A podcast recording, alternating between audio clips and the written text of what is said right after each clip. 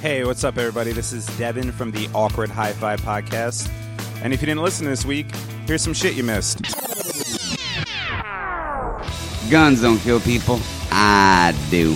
So this wo- this crazy woman comes in, spraying blood all over the place, freaking out, and then knocks on the door. And then when we open the door, she's not there. It's just a cup Yeah. of, of red liquid, Uh, and it has a note that says, "By the way, I have hepatitis C." Fucking get on your rascal and go home and eat a fucking foot. I I looked at the fucking fingers. I looked at the fingers.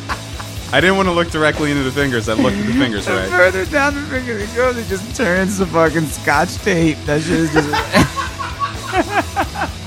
My man pisses in a cup and then throws it up in the air across the whole entire audience and just fucking, you know, golden showers probably about 30 people. Because what's going to stop this thing from going maximum overdrive style and start shooting fucking pizzas at people until they die?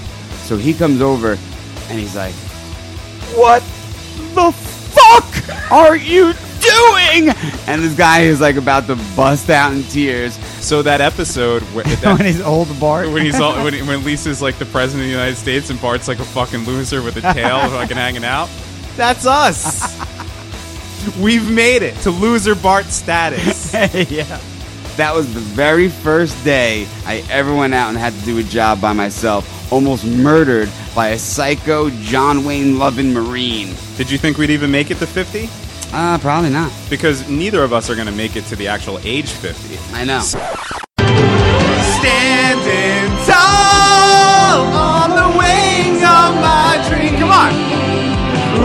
Rise and fall